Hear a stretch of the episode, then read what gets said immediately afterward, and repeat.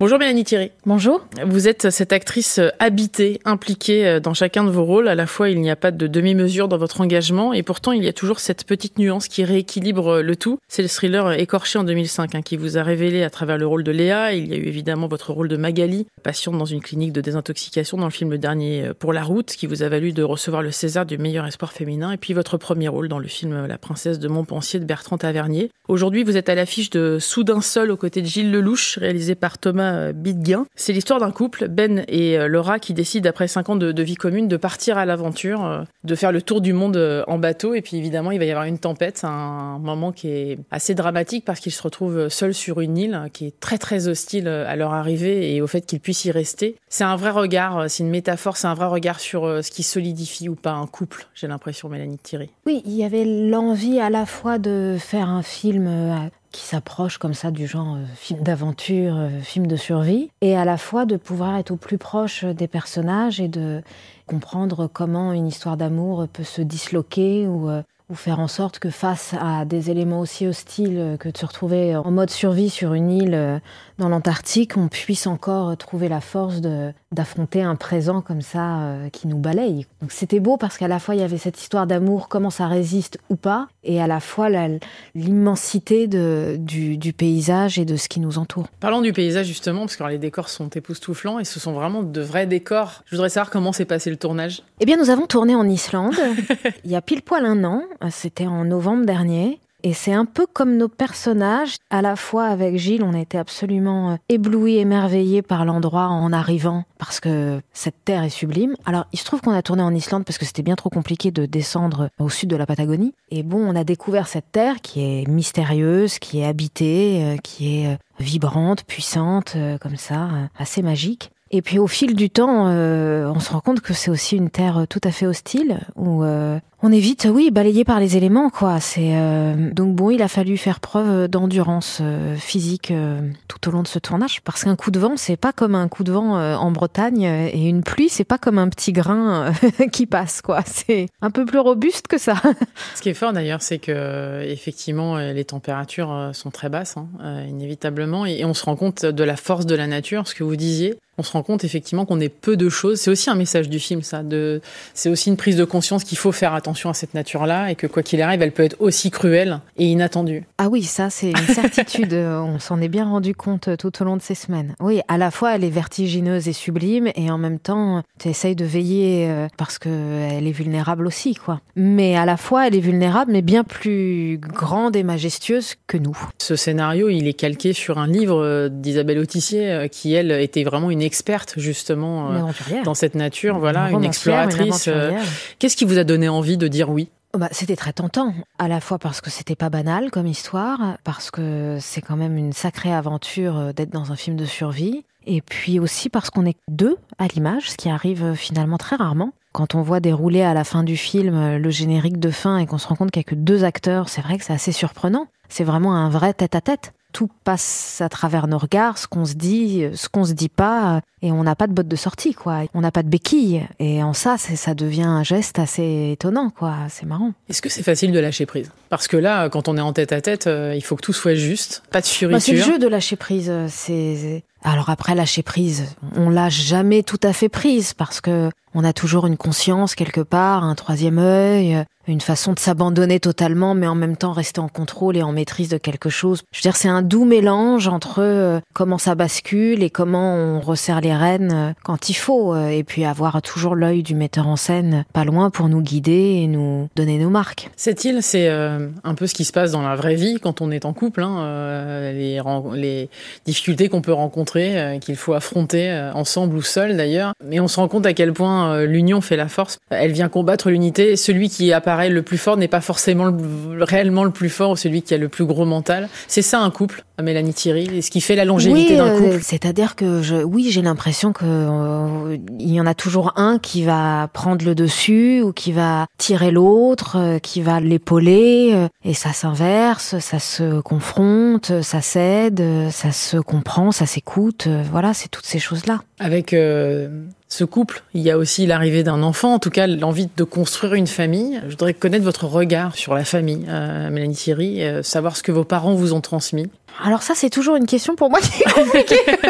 c'est toujours le moment où je me dis, mais alors qu'est-ce que j'ai raconté? J'ai reçu beaucoup d'amour. Voilà, je peux pas vous dire, je crois que la clé, le secret de tout, c'est de recevoir beaucoup d'amour et de faire en sorte que nos parents nous donnent confiance, euh, nous accompagnent et de sentir qu'ils sont euh, toujours présents, que quand on a un coup de cafard, la première personne, c'est allô maman bobo et je me sens très chanceuse parce que je me sens profondément aimée euh, et que ils ont toujours veillé au grain et j'ai toujours eu beaucoup de tendresse autour de moi. Donc maintenant, c'est ce qui naturellement se passe dans mon quotidien avec mes enfants et, et être toujours une oreille attentive et euh, j'ai l'impression que ça se passe plutôt pas si mal. Quel enfant vous étiez alors euh, Moi, j'ai toujours été une enfant très timide. Oui, parce que vous avez euh, rapidement eu envie de, de, faire ce métier. ça a commencé par le C'est pas que j'ai eu envie, c'est que c'est arrivé par hasard, que c'est arrivé par accident et que c'était une belle chose que ça puisse arriver de cette façon-là parce que tu, on prend la balle au bon, euh, parce qu'on se dit que c'est une aventure, euh, que c'est une façon de s'ouvrir au monde, euh, de pouvoir évoluer dans un monde dans lequel on n'est forcément pas destiné, mais mais avec le temps de trouver sa place et puis de se découvrir une passion c'est assez fabuleux parce que je savais pas que j'allais découvrir une passion en démarrant à, à 14 ans en fait. J'avais pas une, une, envie folle de déclamer des vers et de rentrer à la comédie française. C'était un truc que que je savais même parce que c'était que la comédie française et, euh, si on m'emmenait à 12 ans voir une pièce de Racine, franchement ça m'emmerdait profondément. Ce qui est plus du tout le cas aujourd'hui, mais parce que je vais aller voir la pièce. J'ai été voir trois fois Phèdre par la mise en scène de Chéreau où tout d'un coup c'est autre chose qui se révélait à moi et j'étais bouleversée euh, et, je trouvais qu'il y avait une puissance dans ce qui se passait sur le plateau, de, des émotions, des rapports de force, de la tragédie, où tout d'un coup je me disais mais j'ai découvert au fur et à mesure. Et petit à petit, je me suis rendu compte que j'avais pas envie de faire machine arrière et que c'était là où il fallait que je je sois. Vous avez toujours fait confiance quand on regarde bien votre parcours? Non, on se fait jamais confiance. Non, mais les autres ont eu confiance en vous. Mais heureusement que les autres ont eu un peu confiance en moi parce que sinon, euh, sinon hein. ça n'aurait pas été bien loin.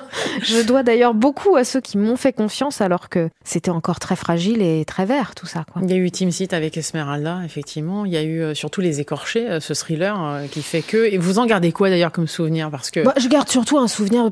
Quasimodo del Paris, ça a été vraiment quelque chose d'important. C'était la première fois qu'on me donnait un vrai rôle pour le cinéma. J'avais 16 ans, j'étais une toute petite jeune fille, j'étais encore scolarisée à ce moment-là. Je me retrouvais sur un vrai plateau de cinéma euh, et été éblouie par euh, tout cet univers qui m'était totalement euh, méconnu, quoi il m'a offert un destin aussi d'une certaine façon, euh, Team Seed, quoi. C'était la grande découverte. Vous avez compris en sortant du tournage d'ailleurs que vous ne pourriez plus vous passer de ça Je ou sais pas, parce que euh, t'avances à tâtons, tu sais pas comment. Et puis il y a toujours une chose, c'est que j'ai commencé très jeune euh, et que à 16 ans tu restes une petite gamine et euh, comment tout ça va évoluer, quelle jeune femme tu vas devenir, quelle actrice tu vas devenir. Je veux dire, on n'en a pas la moindre idée finalement. Faut laisser le temps, faut laisser le temps et s'aventurer dans des dans des, des aventures comme ça euh, où on se donne les moyens d'y arriver euh, et de pas perdre espoir et euh, que même si on tombe, même si on est désillusionné, on recommence, on repart et c'est tout ça. C'est un long chemin, hein, l'air de rien.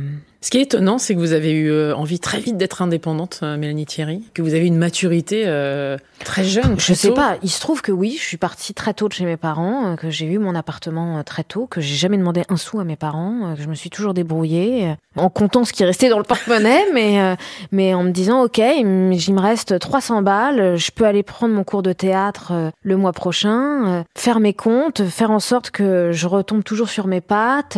Oui, j'ai été vite indépendante, quoi. J'avais pas le choix. Alors, euh, tu fais comme tu peux. Mais généralement, tu t'en sors bien, tu retombes toujours sur tes pattes. Hein. Quand on regarde bien, vous avez toujours travaillé aussi, euh, et de plus en plus avec des gens à la personnalité très forte. Euh, je pense à Maïwen, je pense à même en thérapie à Eric Toledano. Enfin, vous avez besoin de ça aussi, d'être dirigé par des gens qui savent où ils veulent aller, qui soient force de proposition, mais aussi qui aient des, des, choses à dire. Ben, J'aime travailler avec des metteurs en scène qui ont une vision de, du cinéma, qui ont un point de vue, qui nous emmènent comme ça. Moi, ma rencontre avec Emmanuel Finkiel, elle aura été euh, hyper importante parce que c'est vraiment la personne qui m'a aidé à me déployer, à, prendre confiance euh, et à ne plus avoir toujours besoin de me justifier, de me cacher, de me. J'ai eu le sentiment tout d'un coup que euh, il y avait un vrai déclic qui se produisait. Alors le déclic, il, est arrivé plein de fois, hein, mais il vient, il repart, il est fluctuant. Il y a quelque chose comme ça où c'est ça va, ça vient. Et puis il y a un moment où finalement, euh, ça y est, on n'y voit plus clair et euh, le fait de plus avoir à me justifier avec moi-même, hein, euh, je m'en fous de la vie des autres finalement. C'est juste un truc avec moi-même, de me dire que j'ai le droit d'avoir ma, je veux dire, j'ai oui, euh, j'assume quoi. J'ai décidé de faire ce métier. Je crois que je le fais pas si mal euh, parfois, euh, et tant mieux. Et j'essaye de faire des belles choses et de, en tout cas, à chaque film, c'est vraiment quelque chose d'important. J'ai vraiment foi à chaque projet qui commence et qui se fabrique. Soudain seul renferme effectivement ce mot qui appelle à la solitude. Je voulais juste connaître votre rapport avec la solitude. Est-ce que vous aimez la solitude ou pas du tout? Mais finalement, on la connaît pas si bien que ça, la solitude. Là, ils sont vraiment confrontés à la solitude parce qu'il n'y a plus de triangulaire parce qu'il n'y a plus de regard, il n'y a plus de témoins, il n'y a plus rien à part l'autre. Et, il n'y a plus d'animaux pour manger, limite. Euh, non, mais je veux dire, on n'est jamais seul. On a toujours un téléphone qui traîne, euh, qui va biper. Euh, on va toujours avoir un coup de fil. Rester seul 24 heures, ça, ça fait pas de la solitude. Et même partir en retraite, je ne sais où, je sais pas si on est réellement confronté à, la solitude. Se sentir seul, c'est une chose. Mais là, ils y sont confrontés pour de bon. Et c'est assez redoutable par moment. Ça montre aussi à quel point on peut peut-être encore être des Robinson euh, des temps modernes, finalement. Des Robinson comme ça, euh, moi, j'emmènerais vraiment pas large. Hein. Euh, autant sur une île où il fait bon vivre et on peut décrocher des noix de coco comme un colanta, on se dirait, bon, à la rigueur, c'est exotique. Mais là, c'est vraiment aride. Il hein. n'y a pas un arbre à l'horizon, il n'y a rien qui pousse c'est du rail. Hein. Donc pour terminer, euh, ce film, c'est aussi euh, une façon de se rendre compte que quand on est seul, quand on est loin de tout, on perd même la notion du temps qui passe. Euh, il y a un moment où effectivement Ben dit que il sait même plus quel jour vous êtes, voilà, parce qu'on est déconnecté de tout. Quel est votre regard, Mélanie Thierry, sur bah, le, je dirais temps qui que, passe Je dirais que ça passe, le temps passe. Je trouve que ça passe vite. Trop vite? Non, parce que je mesure chaque moment. Mais oui, c'est vrai que ça passe vite, quoi. Merci beaucoup en tout cas d'être passé dans mon Mélodie sur France Info. Ça s'appelle Soudain seul et ça sort aujourd'hui avec Gilles Lelouch. Merci beaucoup. Merci.